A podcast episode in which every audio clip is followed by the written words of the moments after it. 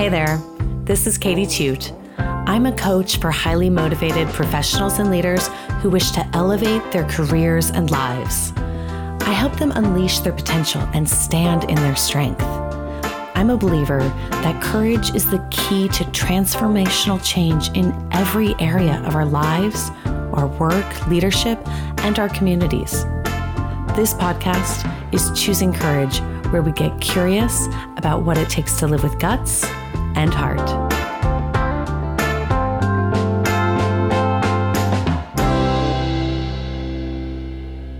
Today, I'm with Danielle Duong to talk about her transformational healing journey, which she calls a year of Dana, where she took a year long sabbatical to practice generosity. In her own words, this year was spent actively cultivating a heart set and mindset of abundance and dismantling mental conditioning and behaviors based in scarcity and fear. Danielle's journey is absolutely inspiring, and the way she tells it is thoughtful, insightful, and downright beautiful. I'm so grateful to Danielle for her transparency and vulnerability in sharing her story with us so that we can all learn to soften our own hearts. Now let's dive in.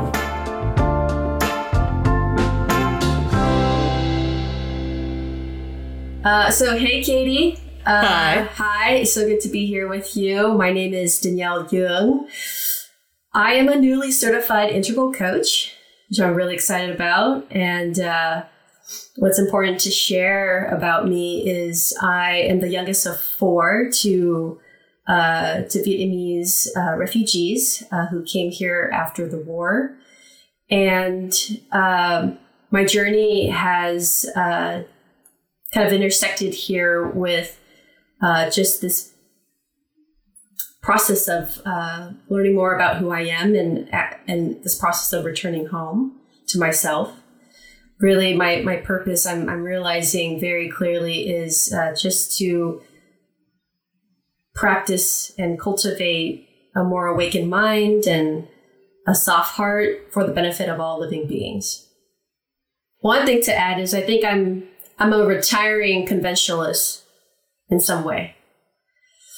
A retiring conventionalist. Yes. Say more. Just that I've been living this very conventional life uh, the last 35 some years, and I am starting to, well, I guess I have already been starting to, but just with more clarity and boldness and steadiness, um, stepping onto a path that is unknown. And unknown to. To me, to the world. Mm-hmm. I love that. Yeah. Love that. So, can you tell us about this past journey for you and dive more into what this journey into an unconventional life has looked like? Yeah, yeah, absolutely. So I'd say about uh, three three years ago, uh, after a very important and breakthrough conversation that was completely unexpected with my sister and mom, uh, it it became obvious to me that I was really at the bottom of, of my own well of suffering without having realized that I fell to the bottom of it. And it felt cold and it, it felt um, like very, it felt like I was very far from myself in this moment of my life. And I realized that I had been suppress, suppressing uh, a great deal of suffering throughout my life um, in my own upbringing and also uh, throughout a, a long relationship that I had with someone that I loved very deeply. Um, and so waking up to that and uh, taking myself out of that denial was just the beginning to the past three or so years of a spiritual journey that has um, allowed me to to walk home to myself. How did you find that self awareness? Because so often when we're in a really, like you said, you say the deep well of suffering, when we're in that, it's so hard to see the um, to have the awareness of the reality and how we got there and what where we are. So how did you find that? Yeah, exactly. Exactly. Yeah, I, I wasn't seeing clearly for a really long time. What I realized at this juncture is I was just um, buried under layers and layers of uh, conditioned living, uh, buried under stories and narratives about who I thought I was, um, who I was supposed to be. And so all these ideas and expectations of uh, the person I needed to be in this world kept me from seeing how um, unhappy I was with how small I had become uh, under these conditions, under these layers, and under these expectations that people around me had of me. Mm-hmm. You said it was a conversation you had with your mom and your sister. Well, that kind yeah. of sparked it. Yeah. So uh, it was yeah Thanksgiving of 2018. Uh, I was hiding. I was hiding from my family emotionally. I was hiding from myself and my very unlike my my family. Uh, my my sister and my mom cornered me, and they're like, "What is going on?" And I remember my sister telling me, "Your eyes, they're just they're just so sad." Uh, and there's there's like an absence to you in in your eyes, and um, I just broke out. Yeah. I broke out into tears, and um, I was trying to to to deflect to other things in life like I was busy with work and I was, you know, busy doing all these things and I was. I absolutely mm-hmm. was. I was giving myself to all these other things except myself. And so you know, the two people who who love me the very most in my life really coming in and uh asking me to be honest with myself is really what uh, open my heart to the truth, mm-hmm. to the mm-hmm. truth of my own suffering. How long did it take to find that opening, to find that truth? Was it was it obvious right away, or did it take some digging? Well, it was it was definitely an unfurling process, but the moment that it did break open, the moment where I felt seen by my sister in particular, uh, it felt fast moving. It felt fast moving. You know, like so many of us live our lives just feeling so unheard and so unseen. And so we we don't see ourselves and we don't hear ourselves. But when when others can can reflect that for us and be our, our mirrors of truth, we can look at ourselves in the mirror with much more clarity. Mm-hmm. Um, Absolutely. Yeah. So with that conversation, um, I had just uh, started this mindfulness, this secular mindfulness program at East Bay Meditation Center, a meditation center uh, based in Oakland, California. And that for me was this container, this community that I didn't know that I needed. I knew something needed to change, and this came across uh, my my attention, and my teacher uh, uh, at the time, she she was what I needed. She was like this um, this this sharp sword that I, I needed to cut through some of the some of the realities that I also wasn't seeing uh, and then to be held in community by uh, this group was also quite powerful. And and so in this program, I started. Uh, well, I returned to a practice of meditation consistently for for many months. Uh, this year, this program was a year long. Mm, wow. Yeah, and I attribute so much to my waking up at that juncture to to this community, to this Sangha. What was it that meditation in that community gave you to waking up? It's funny, a lot of people, most of my life, would say, Danielle, you're like one of the most calm, most composed people I know. Uh-huh. And it was confusing to me every time people told me that because I didn't feel that way in my own mind. And so this program really, well, one, taught me some really concrete tools and skills and techniques to actually cultivate this quietness of mind. Um, and not just even quietness of mind, because, you know, any beginning meditator knows that uh, ridding our, our mind of thoughts is actually quite difficult, uh, but more so cultivating an attention to our minds and to be able to see what is arising and not forcing it away, not shoving it away like I, I did quite quite regularly and just to meet my mind and to see the contents of it more clearly. Yeah.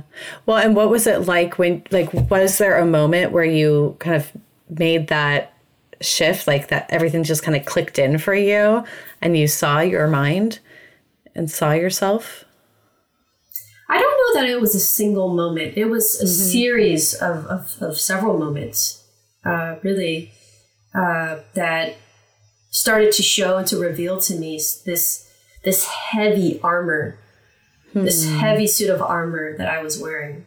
Yeah, so the, the the heavy armor was what I had referred to earlier, just these stories about who I was, these expectations, these patterns of behavior, how I was showing up my life that really wasn't working so well for me.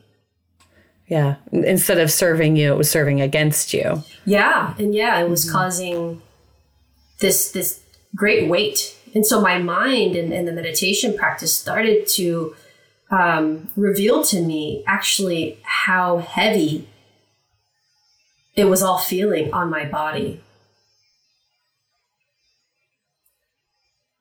And uh, and I remember um, March of 2019, I I was kind of deepening in my in my meditation practice into my spiritual practice, and I I had this this beautiful reflection around wanting to reinvent myself and acknowledging that there was this this suit of armor, this this this thick skin I was wearing that was masking me and my own authentic way from the world.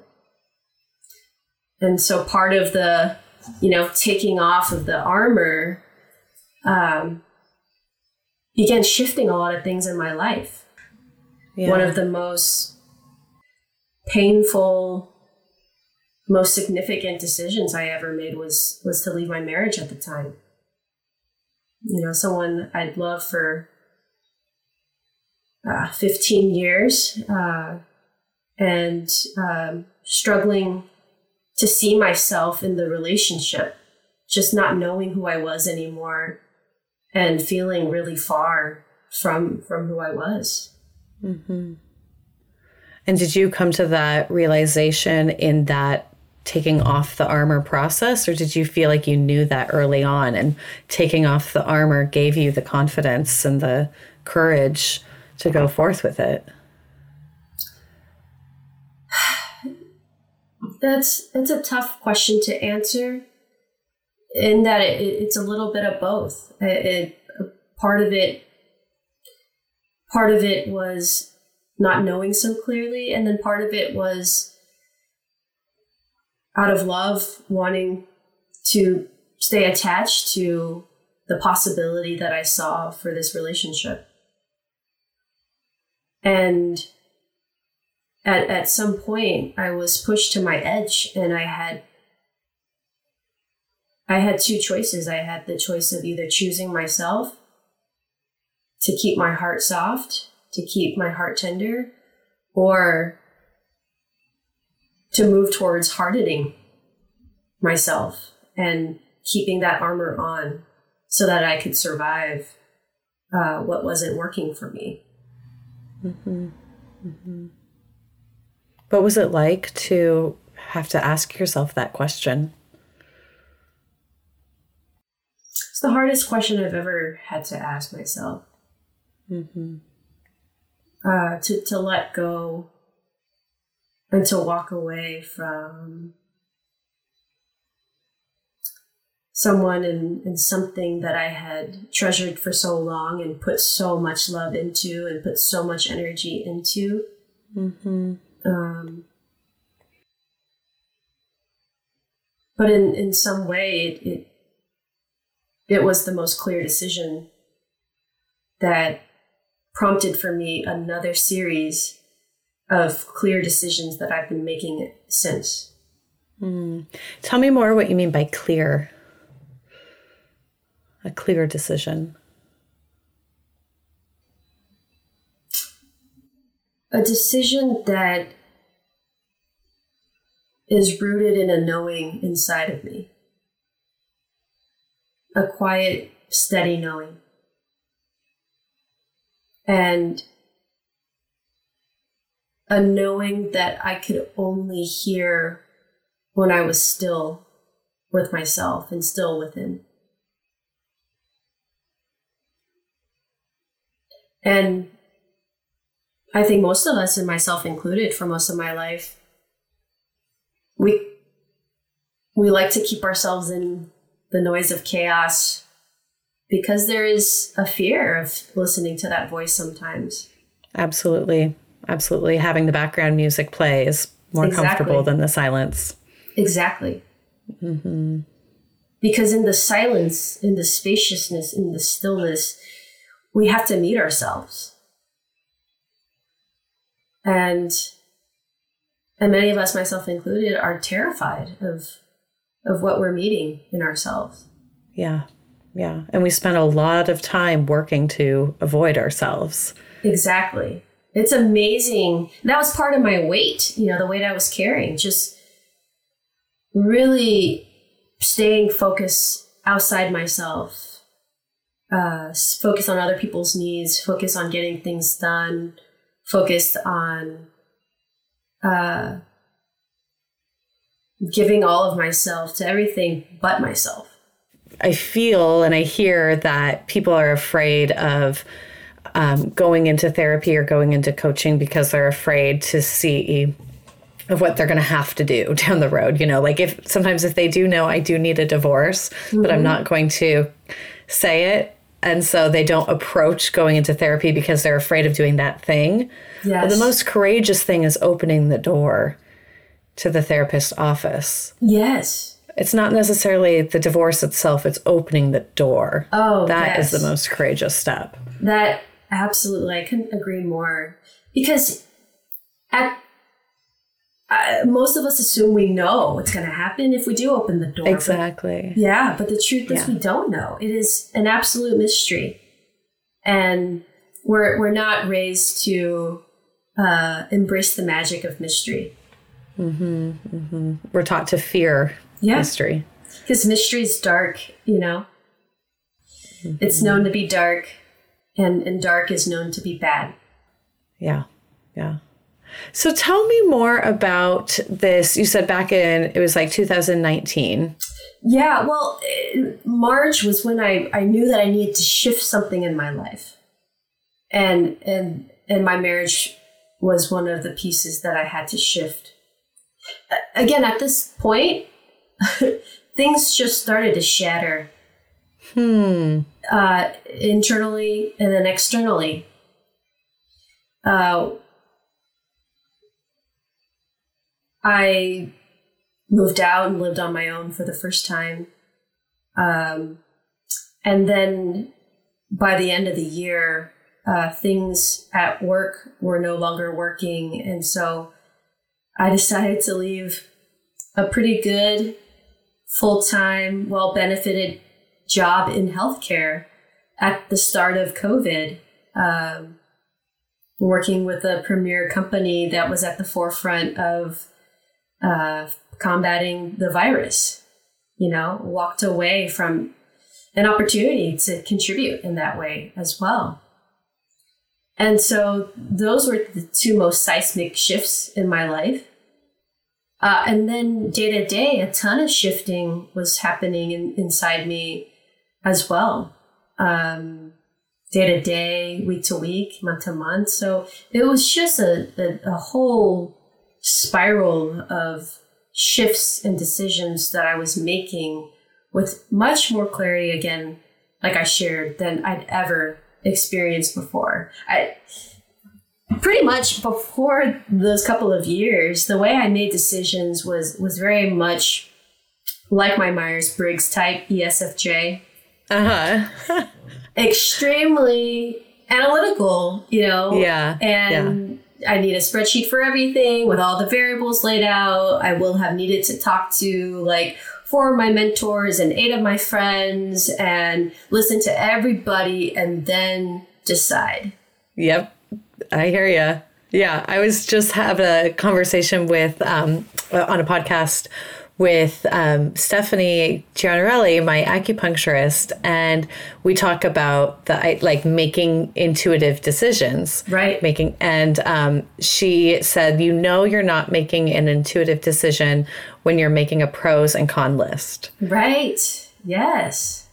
But that's how so we're taught, true. That's how we're taught to make decisions. Exactly. Exactly. Yeah. Yeah, Yeah. that's what we're to- told works.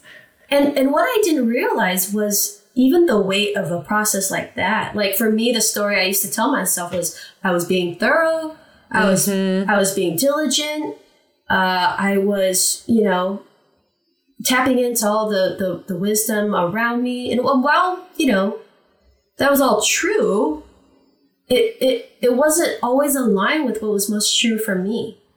Mm-hmm. Mm-hmm. And that's where a lot of my suffering resided. So the shifts I started to make, then I, I surprised myself. You know, I started, I guess, just swooshing around and just making decisions, not talking to anybody but myself, and really feeling good about what I was allowing for myself. So when you were having when you were making these clear decisions, what was that process like for you of getting clear and getting more into that knowing? I know this sounds really simple, uh, and I think it's, you know, it, it, it's profound how simple it is, but it was really, uh, like sinking into my practice of stillness, meditation, spaciousness, uh, and quietude. I, I know it sounds like too simple, but it, it was really giving myself uh, the permission to take space that I have never taken in my life.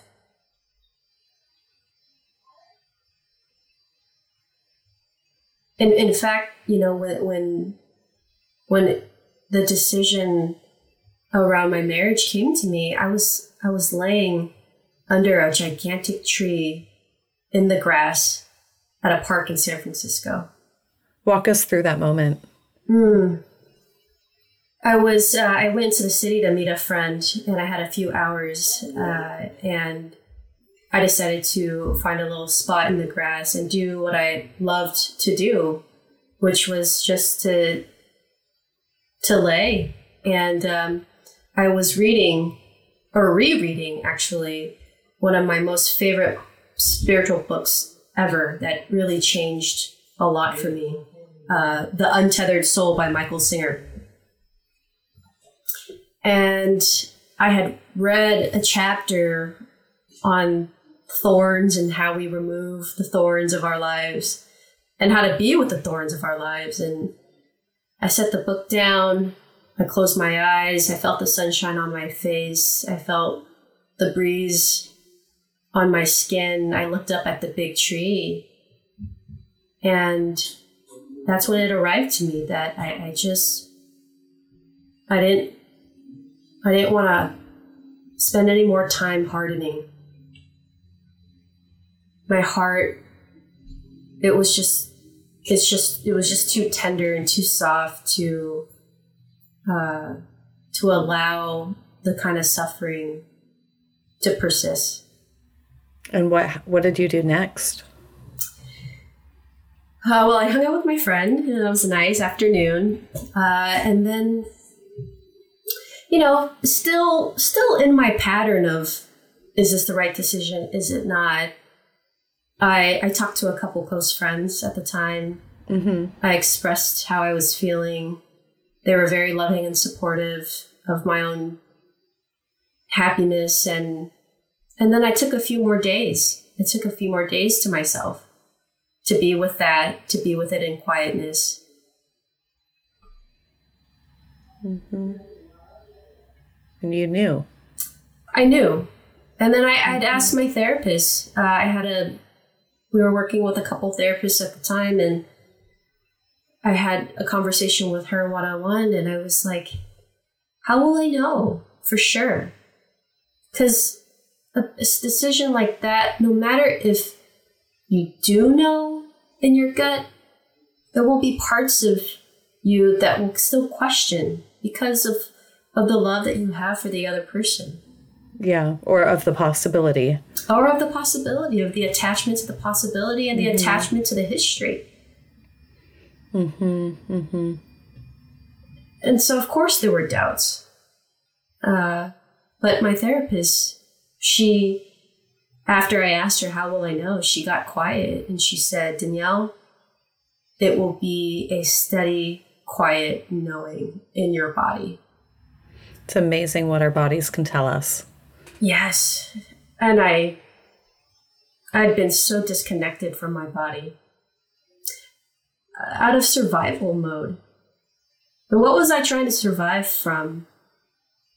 You know, um, the survival mode was I'm realizing I was I was gifted it from my parents and from my ancestral lineage Mm-hmm. Mm-hmm. And so that's been part of my journey as well. Was really um, growing some discernment around, well, whose whose fear am I holding right now? Yeah, say more to that. What I'm learning right now uh, is more about this this concept of intergenerational healing and, and trauma and that a, a lot of who we are is passed down from us from our parents and their parents and their parents and their parents. And there are cycles. There are cycles of behavior. There are cycles of experiences that continue on um, without some awareness to it. And you know one of the most obvious ones to me now is this inheritance of fear uh, a fear of of loss, fear of failure. Um, you know, with my parents having been refugees of the war in Southeast Asia, having fled their home with nothing and not knowing their the outcome of, of their journey, it's it's made my mom in particular an extremely cautious terrified woman, even at the smallest thing that really has no reason to be scared about. And so when we talk about this this fear of the darkness of certain things, that some of that is is is inherited by previous generations. Mm-hmm. Mm-hmm. Yeah, it's that. Um, you know, what are we? What are the family wounds that we hold right. ourselves or we aren't even aware of. Exactly. Mm-hmm. Exactly. So uh, the, the the gift of of awareness of these wounds is being able to see where in our lives these wounds are serving us and where they're not, and working to heal them, not just for ourselves, but for our parents and for their parents and for ancestors who are watching over us. And for our future generations. Exactly. Too. Exactly. Mm-hmm. It works both ways. Yeah. Yeah, I like to think of it too as saying like, okay, this, you know, the the line stops here. Like I'm not going to allow that to carry forth. I'm not going to let my son carry my baggage for me. Right. Right. And that's speaking of choosing courage, that takes courage to do as a parent. Mm-hmm. And it, it's it's not easy to confront. You know, there's a there's a lot of pain uh, that gets unraveled in the in the being in the confrontation of those things you know, and so mm-hmm. that's why it's so important for for us on our healing journeys to have the love and support with us to to tend to to the challenging process of uncovering these things. So things were really shattering around in your life. And then you went on a spiritual journey after that. Can you tell us about what that spiritual journey was? Yes. So after leaving my job, uh, I set intentions uh, that came to me actually during some Reiki healing work that I was doing. It occurred to me that I, I wanted to spend a year uh, focus on this concept uh, called Dana. Well, it's not a concept; it's an it's an action. It's it's a way of being. Dana is a Sanskrit Pali word for generosity, and it is a foundational quality for uh, for for people who are committed to relieving the suffering of all beings until there's no longer any suffering in the world. That's a commitment. It is a real Uh-huh. commitment, almost impossible, maybe for some people to, um, yeah, may seem impossible for many. Uh, but generosity for me, it was such a personal journey to take um, and to focus on. Uh, so I called it a year of Dana. And I set a bunch of intentions that centered around uh, how I wanted to live more deeply in my life, uh, how I how I wanted to try a new way of being in the world and being in my own life, and generosity was something that I really needed to reclaim within me uh, for many reasons. Uh, it, it it is a quality that I feel that I've had my whole life, but in the the years leading up to the divorce, really felt had gotten away from me, and this focus on making this year be around generosity was uh, a way for me to be explicit about how I wanted to live my life moving forward. Mm-hmm. Mm-hmm. And generosity towards myself and towards others. And how did the timing of that play with it being COVID? Because I know, you know, for so many of us, March 2020 and that time period was just such a catalyst for change. Right. It, it was impeccable timing, actually. Of course, I think if it was not a year of COVID, it, it could have looked quite differently. You know, I, I had um, desires to do some volunteering work, I had some ideas for traveling, but uh, in some way, my wish for more stillness, more spaciousness, and more silence really came to be because of this pandemic Yeah, yeah.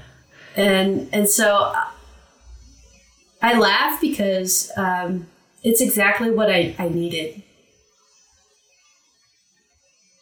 And um, you know, a lot of people were, were asking, "Oh, what- you know, you could you can't do your eat, pray, love journey anymore." and I was like, "Yeah, I am. I'm eating and I'm praying and I'm loving like right here in Right my, from home. right from home in my 100 foot studio in North Oakland. All good. All good.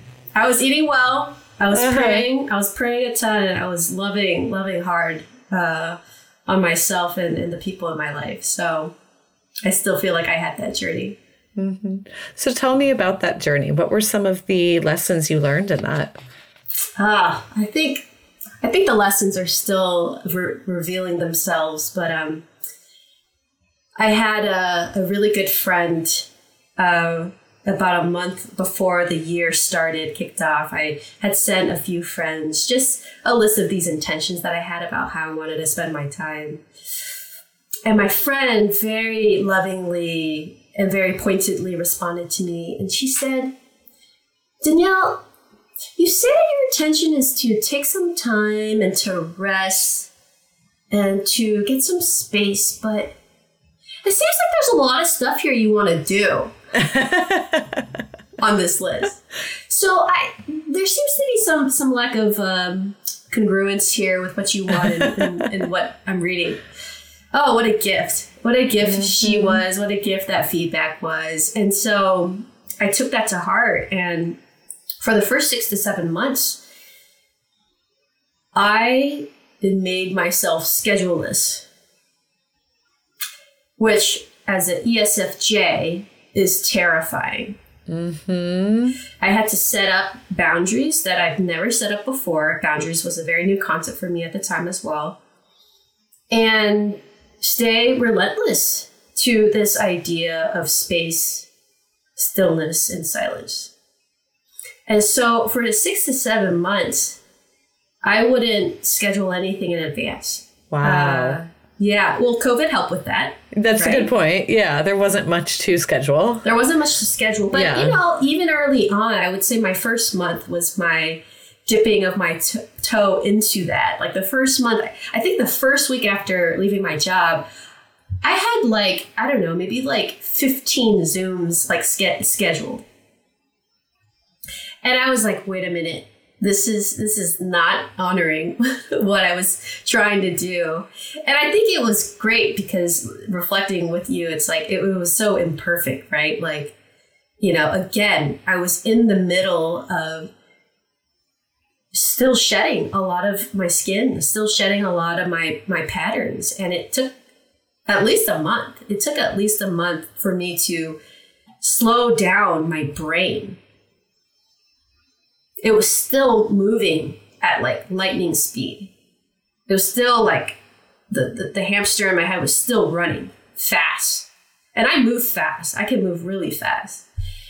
So it, it, it took a, a lot of, uh, you know, will to, to, to make some of those day to day shifts, moment to moment shifts. And what was really, uh, well time was I, I did my first silent meditation retreat, virtual retreat at the end of my first month of having left work.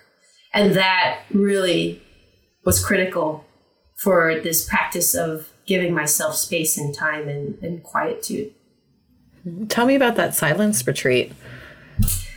Yeah, it was uh, it was such a powerful five days. It was my first time committing to silence. Um, it was easier to do, you know, living alone. Uh, but for me, I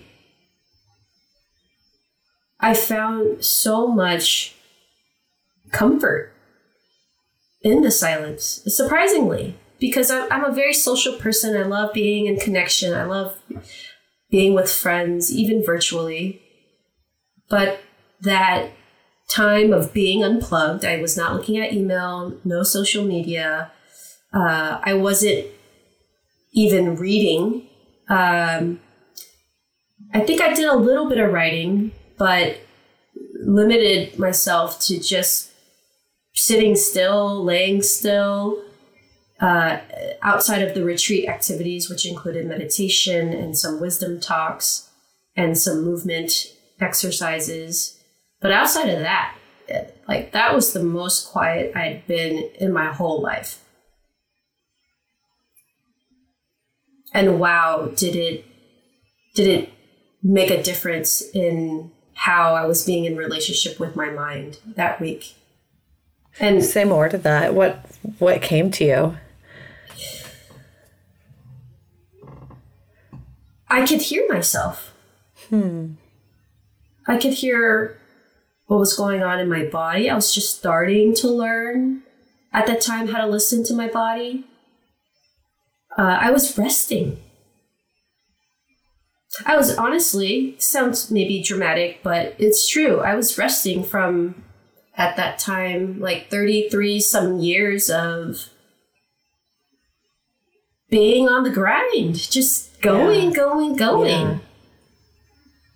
You know, uh, living here with my parents, I see my mom buzzing around. She hasn't stopped Right? for 70, 75 years, just buzzing around Yeah. like a little bee. And that that week of that five days of silence, I like stopped my buzz. I stopped buzzing around. And I was like, wow, this is radical. it was radical for me to take that break, to take that rest, to be that quiet. And so often, sometimes our bodies force us into that by getting, you know, we get really sick mm-hmm. or something and we're Exactly. forced into that rest. We're forced into that silence. Exactly. Yes. And that's usually the only time we ever learn right, right. about that. And I feel so fortunate, you know, just the way that I've really brutalized my body over the years and, and how much I've pushed myself and how hard I've worked, right? And I used to equate hard work to my value. But I, I've realized in this time period that my hard work and my uh, attachment to it uh, was just another story. And so finally, as I gave myself easy work, I guess, right? Worked easy, uh, it it was so much more giving to my spirit, to my soul, to my presence. I just felt alive. And I've been feeling alive really since. I was reading your blog and there was something you said um, in kind of in relation to that was um, there are no wars within me. And I love that line. Yeah. Yeah. What does that mean to you? That you no longer have any wars within you? I appreciate you uh, bringing up that line because I, I I sat with that line for for quite some time, and I was like, "Is this true?" And I I was afraid that if I wrote it that way, you know, people would assume like, "Oh, she's just like so happy and free," and that's not necessarily what I mean. Uh, by by saying that there are no wars within me, I'm I mean that there the parts within me are are no longer hidden. They're no longer in contention with each other. They're no longer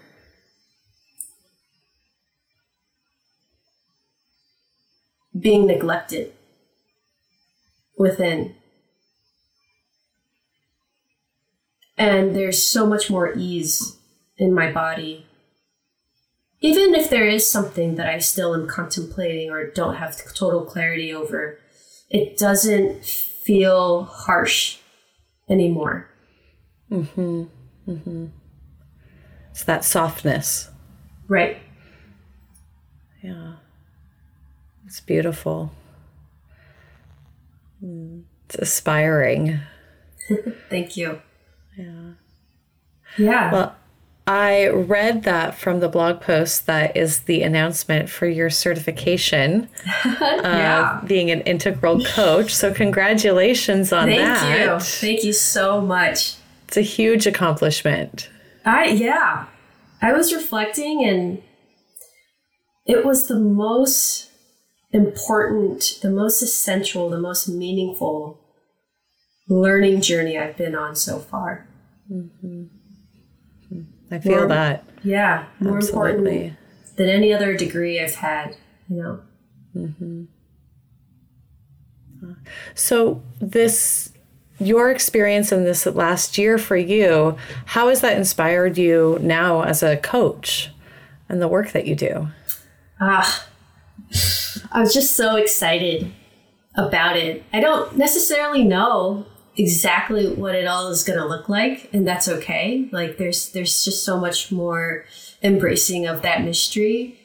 Uh, but I just honestly, I've been working with a handful of clients for the past year, and I'm just in love with all of them. And I am so inspired by each of them in their own unique ways, and I'm so I'm so hopeful by people's ability to heal themselves. With a little bit of love and support from others and from the world around them, people are capable of change. They're capable of shifting long held beliefs about who they are so that they can be freer and live deeper in themselves and be more of who they are in the world. Mm-hmm.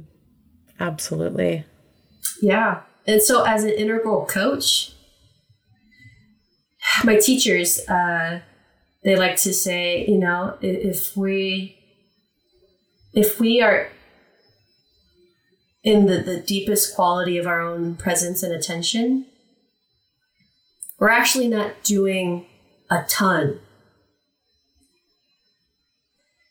And I love the paradox of that. Uh, because there is actually a lot of love and energy uh, and time that I put into my engagements with my clients. And at the same time, it's, it's them, it's, they are doing the work of unfurling themselves in a way that allows them to come into more connection with themselves and what they want in their lives. Mm-hmm. Mm-hmm. Absolutely.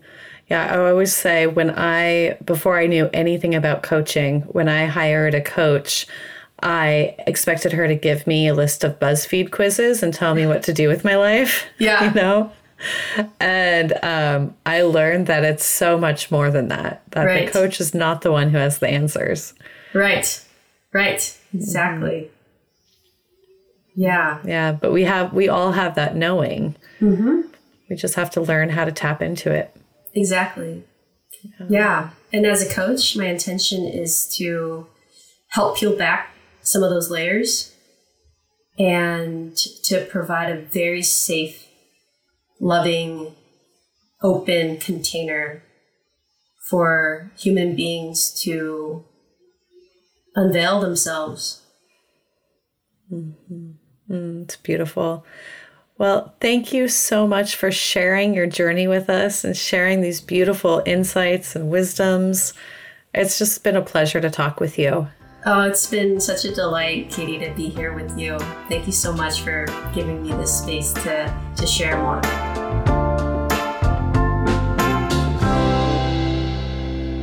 Isn't Danielle's story just so beautiful? I'm so inspired by the way that she looks back to move forward and looks deeper to grow fuller. Thank you, Danielle, for your thoughtfulness, your vulnerability, and your courage in sharing your story. If you'd like to hear more of Danielle's story and learnings, I have a link to her blog on my show notes at imchoosingcourage.com. Thank you for being with me today, and don't forget to subscribe so you won't miss another episode. And reach out on Instagram at Katie Tute Coaching so we can connect more. This is Katie Tute, and I'm choosing courage.